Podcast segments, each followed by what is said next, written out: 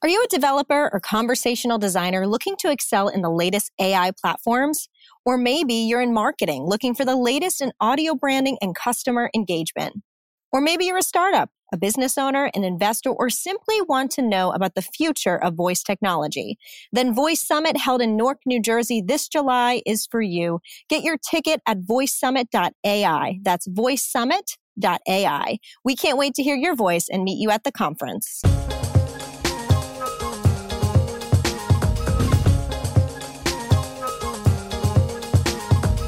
In this episode, voice creator Pete Erickson and podcast host Teri Fisher of Voice in Canada talk about why they love voice technology and what to expect from Teri's session at the Voice Summit this July. I'm Pete Erickson. I'm the founder of Modev. Modev is a community building organization I founded 10 years ago we also build a series of conferences and communities, one of which is Voice Summit, which is happens now to be the, the largest gathering in the voice tech space. I am thrilled to be involved in this community. So a lot of folks know me as the organizer of Voice Summit. And if folks want to check it out, they can go to voicesummit.ai. We have more than 300 speakers coming from 25 countries, and we expect about 5,000 attendees in July. Teri, of which you are one of our esteemed returning speakers and partners on this event. I remember talking to you very early on, and uh, it's been great. So that's what I'm up to. And I think that's a little bit of what we're going to talk about today. Certainly, in addition to just how far this space has come in just the past year. But as you know, voice has been around for decades, in fact. It's been building slowly, but now all of a sudden here we are in this voice first era, and you're running the probably the number one property in this space in Canada. So here we are. There we are, absolutely. I was at Voice Summit last year, like you said, an absolutely incredible event. And I know through our discussions that you have some pretty neat additions to the event, shall we say. Can you talk to us a little bit about kind of some of the things that are, well, the same, but also some of the new elements that you're adding into the event this year? Yeah, there's a few things. You know, last year we're really focused on the content. I think that what we wanted to do was we just wanted to bring everybody together. We wanted as many voices heard as possible. We are continuing in that spirit this year, but then we're adding in some key activations that were not part of last year's event. So we have like the Voice Awards, for example, that is on Wednesday night. It's a full awards dinner. We're going to be giving out awards across about 15 different categories. And I know that, uh, you know, our friends at uh, Amazon, Alexa, Samsung, and Microsoft are giving out special awards there as well. So that's going to be a lot of fun. We're also adding in the Sonic Brand Society, which is a new networking community for specifically around audio branding. We're going to be launching that at the Grammy Museum on Tuesday night, the 23rd. So, you know, more structured networking type events. And uh, we're going to add on a hackathon on Monday, which is going to be, I think, a highly sought after fun event, especially for students or those that just want to get their feet wet with technology. And there's going to be prizes. We're also adding a STEAM day that day. So we're going to do special programming for uh, middle school to high school kids and do their very own program that day. And uh, we're really looking forward to that. So, yeah, we're adding in a bunch of elements onto the event. And then I think for folks that were there last year, they're going to see a evolutionary leap in the expo and what to expect on site, the activations we're getting really excited about. Unbelievable. Uh, I don't know actually how you all put it all together, but uh, somehow you managed. And I got to give a shout out to your team because I know you've got a huge team behind you, and I know it wouldn't be possible without them as well. So you've got a fantastic team. Absolutely. I, I got to echo you on that. You know, we're a group of folks that are passionate about building community and building people together. I think the one thing that, you know, a lot of people know this, but organizing events is a lot of work. It is incredible amount of detail, you know, and we're dealing with 300 speakers, over 100 sponsors, thousands of attendees vendors and it all can't happen unless people are behind the scenes doing work. We are incredibly lucky. I call them the motivators to have the motivators working behind the scenes. And thank you so much for recognizing that, Teri. That is amazing. So, like you said, you've got thousands of people coming. There's going to be all different areas that are covered, everything from healthcare to flash briefings. Those are the two of the topics that I'm really interested in. And I had the opportunity to look at some of the uh, submissions as you asked me to be on the, the board. You know, for people out there that are wondering if should they attend this event, it's pretty clear you should and get out there because the speakers are going to be absolutely incredible. Yeah, shout out to you. The way that I position it is this is a fundamental change in the way that we access our products and services across the board, whether it's in our home, at our work, in our car. If you are out there and you're at all curious about what does this mean for me as a business owner or in any other capacity, this is the event where you're going to get your questions answered. The knowledge transfer that's going to happen there is really unprecedented in this space, but almost in most technology circles.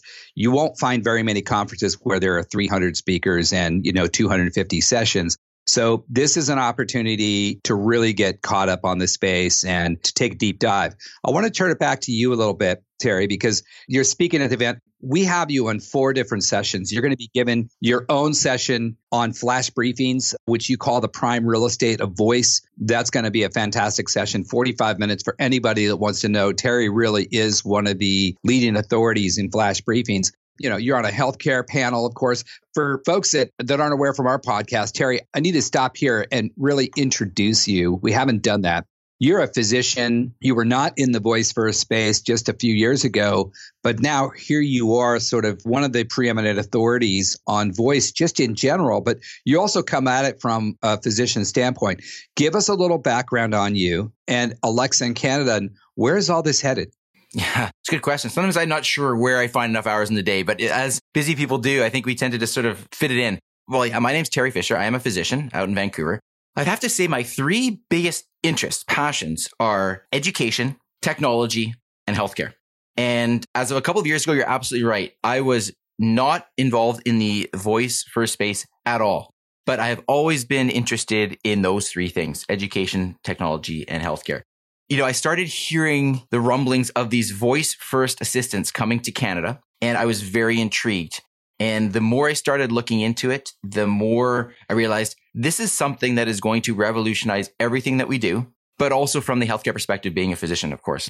Some of my background, which people may not know, is before I did medical school, I actually did an education degree. So I am a teacher and I love teaching about technologies. I love teaching at medical school. And I went on the web and I started looking for resources about what does all this stuff mean? How does this particularly impact Canadians, but also everybody in the areas of healthcare, in the areas of education, and so on. And I really could not find anything at the time. And so I decided that I was going to create some type of resource for people. And so the first thing I did was I launched the Alexa in Canada website, which is a resource for people to learn all about how to get the most out of Alexa. I've done polls of my audience and I've got a lot of people that are sort of the end consumers of using the devices. There's also a lot of voice industry professionals, developers, and so on that like to tune into that as well. Around the same time, I started to learn about flash briefings and I've been a podcaster in the past and I saw flash briefings and I still see flash briefings as one of the biggest opportunities right now as far as educating, getting a message out to your audience, whoever that may be. And so I jumped on that. And I'm very proud to say, very humbled to say that ever since I launched it, my flash briefing has been the number one flash briefing in Canada. And I'm now approaching my 500th consecutive episode of the flash briefing. That is awesome. And I don't actually know. I'd love to know if anybody check, like, what is the longest running flash briefing? Because I don't know, but I can't imagine that there are many more longer than that right now at 500 episodes so far one of the things I'm going to do actually, when, just so you know, and your listeners know, at 500, which is in a couple of weeks, there's a very, very special surprise and involves prizes for my audience to celebrate and to thank everybody. So that's just one area. Very cool. Well, we got to get the word out on that. So that's one area. Then, of course, being a physician, I launched Voice First Health, which is the same kind of idea, educating the public about what's going on in at the intersection of healthcare and voice. And I launched the two podcasts, Alexa in Canada, Voice First Health. And then kind of putting everything together, I also launched briefcast.fm, which is now the number one and the first and only as far as I know, network for flash briefings where I vet flash briefings because as we know, one of the issues with, is with discoverability of good skills and flash briefings.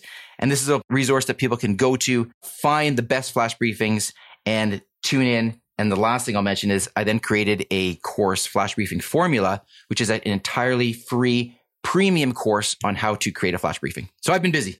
Wow, that's amazing. By the way, I did not know that you also were uh, had that teaching degree, and it all makes sense. It's sort of like one of those puzzle pieces. Just kind of goes, oh yeah, well that totally makes sense. Well, we need a lot of teachers, and we need a lot of folks that are sharing their knowledge because it is moving so fast. And I think that even the whole concept of flash briefings, you know, is new to a lot of folks. But once they start to understand it and listen to it, maybe start hearing somebody's flash briefing every day, they recognize they can get caught up in a minute or two on what somebody's uh, working on. They can get a good, maybe a good piece of advice. So, very good on you to get ahead of that curve. We have started a flash briefing for Voice Summit. It's a team effort. Uh, we all contribute to it. And I've got to say, the 500 consistent is fantastic because I find myself not getting my flash briefing done, even though it just takes a few minutes.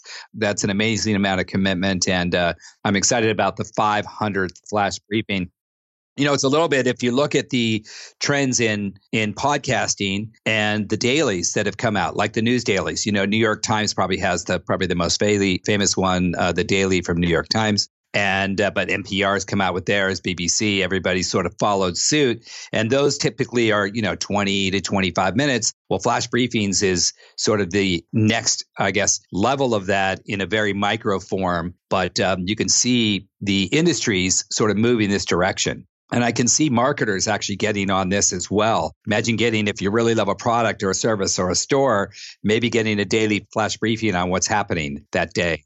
Absolutely. That's exactly it. I just think there's so much opportunity there. And you know, whether you are a marketer, like you said, whether you are a nonprofit organization, you just want to raise awareness about your cause, whether you have a passion, you just want to share that. It's such a great way to reach that audience. And here's one of the really interesting things about flash briefings that I find versus other skills is that, you know, one of the issues right now, of course, is that whenever you want to use a skill, you have to open that skill or enable that skill, start that skill. So every time it's Alexa, blah, blah, blah, but open whatever skill it is. With the flash briefing, you say that once and then that flash briefing is on your feed. And now all of a sudden you're not actually using the invocation name anymore. You're just simply saying, Alexa, tell me the news. Right. So you don't have to remember the invocation name for the flash briefing like you do for other skills. That's really cool. So let's talk about Voice Summit a little bit. Let's do it. We've got you very busy there. You're going to be a part of four separate sessions at Voice Summit. Uh, that's what you get when you're a doctor and a teacher, Teri. Thanks. And you show up, especially after you've done uh, 500 flash briefings. You're going to get uh, cornered. But we did mention on Tuesday from 1 to 145 is your flash briefings talk. And I imagine that you're going to take folks on that talk sort of through a how to get started and what can they expect from that. Yeah, absolutely. What I like to do in those kinds of talks is first give the overview to the flash briefing. We'll talk about a little more about the opportunity, give some stats, some very interesting statistics of, you know, where we are with flash briefings versus podcasts right now and why it's a great opportunity. I'm going to milk that analogy for all it's worth when it comes to prime real estate because I think it's a really good one right now to take advantage of it. And then I'm going to basically give a tutorial we're going to go through, we're going to show people how to go about setting up an efficient flash briefing. We're going to record a live flash briefing for my flash briefing from the uh, workshop itself so people can actually see one, how we put it up. And so when people come away from that, they will have the basic knowledge of how to set it up on their own. And so it'll be really actionable. And like I say, when they come away from that, they will be able to go home and set up their own flash briefing. That's fantastic. Then we've got you uh, integrating voice into value based healthcare, triumphs and challenges. That's a panel. That's going to be a fantastic discussion. That is going to be moderated by Emil Protalinski. He is the news editor from VentureBeat. Should be a great session. Again, that's Tuesday afternoon. So you get a break after your flash briefing session for an hour, Teri. So uh, definitely get fueled up. And then after that, you're going to give a an executive briefing. This is more like a industry roundtable. So think of this as in a boardroom and it's an opportunity for executives to sit around that board table, talk about the issues that are important to them. So less a one to many talk and more of a roundtable discussion opportunity. This is also something new that we've added into the program this year are these executive briefings where folks can sit in a smaller room and uh, talk eyeball to eyeball about the issues that they're facing. So we're excited about uh, you participating there. And then on Wednesday, you've got another panel called the Longevity Economy and uh, really exploring the cross industry opportunities there.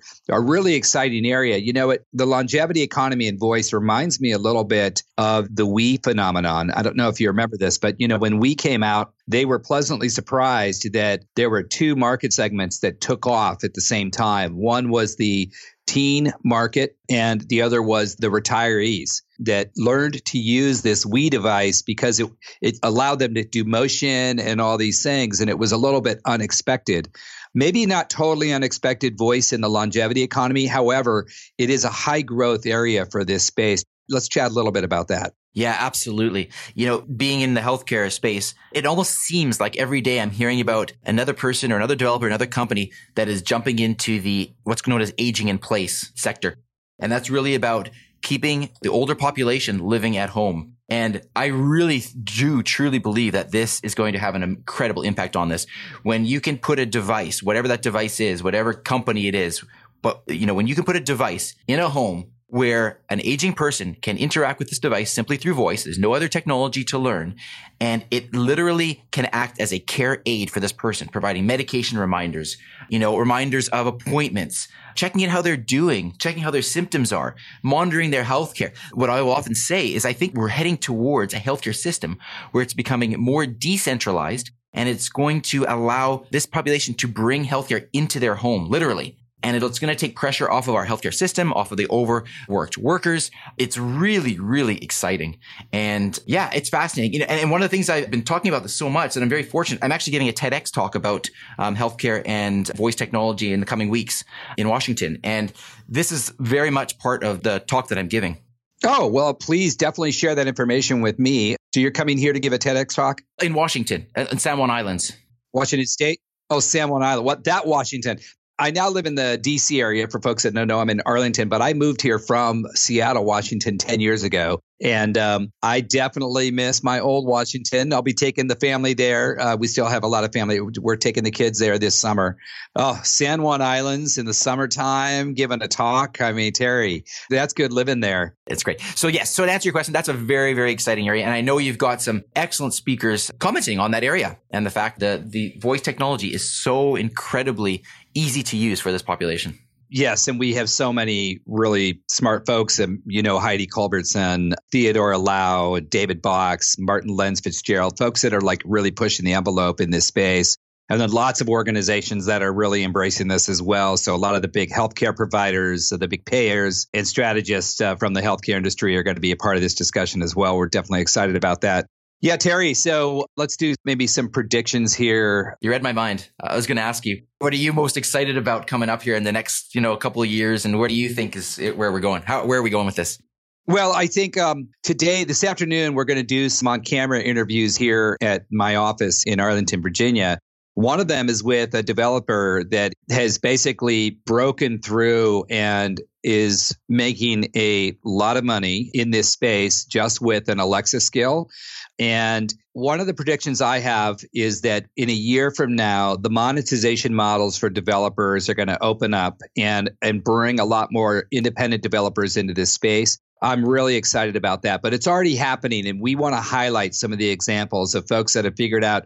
And, you know, these are uh, small subscriptions that basically, if you have a skill, you can ask somebody to enter into the premium version of that skill. And just with a uh, voice approval, they can start, uh, you know, getting a subscription. So I believe that the monetization models are going to open up in a year from now. We're going to have a much different discussion. I think that thus far it's been a little bit how do I make money in this space? If I'm not a major brand just trying to engage, or if I'm not a healthcare system trying to improve patient outcomes, but if I'm a developer and I'm a gamer or I want to be, you know, creative and come up with something new, how do I make money doing this?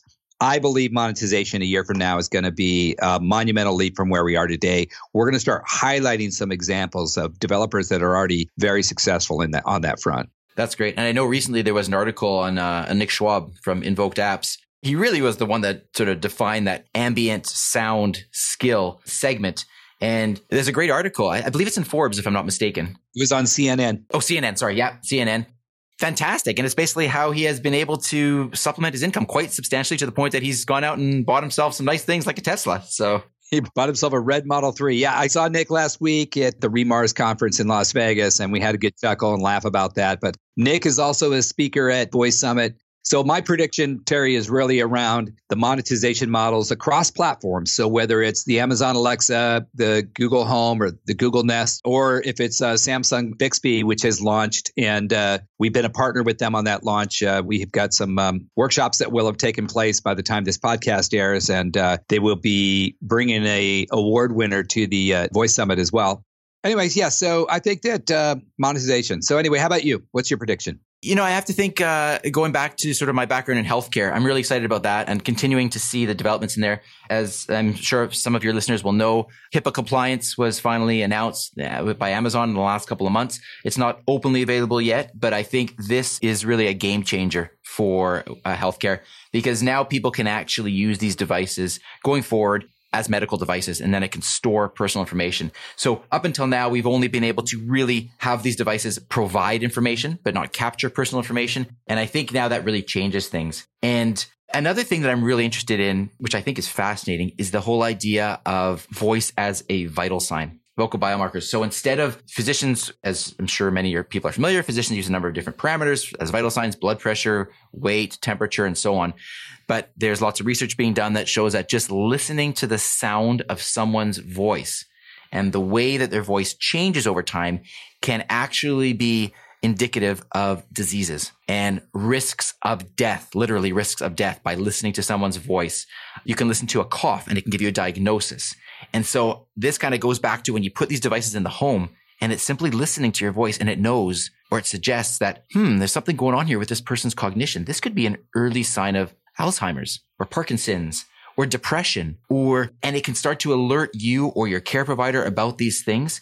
That is absolutely incredible in my mind. So we're not there yet, but that's what's coming down the pipe in the future. And I don't think it's going to be too long before we start to see some real amazing applications. Oh, that's cool. Well, I love that. And uh, your angle as a physician on this space, I think it's really good for the entire industry to have your perspective and uh, love hearing your predictions, Teri. Well, this has been a lot of fun for me. It's a wonderful way to start a Friday. And I know it's a very early Friday I appreciate you getting up early and accommodating and having this discussion. So let's meet up in Newark and have some fun. And by the way, the Voice House Band, Sonic Truth, is going to happen. I'm going to follow up with you. I've also got my sister Christy and brother in law Steve Smith. They own the Seattle Drum School of Music. They teach more than 15 disciplines. They're an amazing uh, business there in Seattle. Yeah, they've been a, a stalwart in the music industry there for 30 years. They're coming out to Voice Summit to join us there's going to be a lot of music, and we actually have a special announcement that we'll be making on another musician that's going to be a part of Voice Summit. We can't release that yet, but uh, a musician turned entrepreneur. Let's just put it that way. Yeah, it's going to be a lot of fun. There's going to be a lot of music involved. You know, we see voice representing so many different aspects from the technology that's speaking to us now, but also our human voice, the spoken word, the performing word and the singing word. We're really excited about that. So, Teri, a lot of fun for me to chat with you today. Thanks so much for being a part of what we're doing, a, an important part of this community. And uh, let's go have some fun in July, shall we? Absolutely. Well, I'm really glad to hear about the band. That's going to be awesome. So, I'm going to make sure I pack my drumsticks. Pack your sticks. I'll make sure we get a kit. Awesome. Awesome. And hey, likewise, this has been a lot of fun. This is a really fun way to do a podcast and just have a chat back and forth. Before we let you go, just tell my listeners if they don't know, where can they go to find out more about what you're doing and learn more about Voice Summit?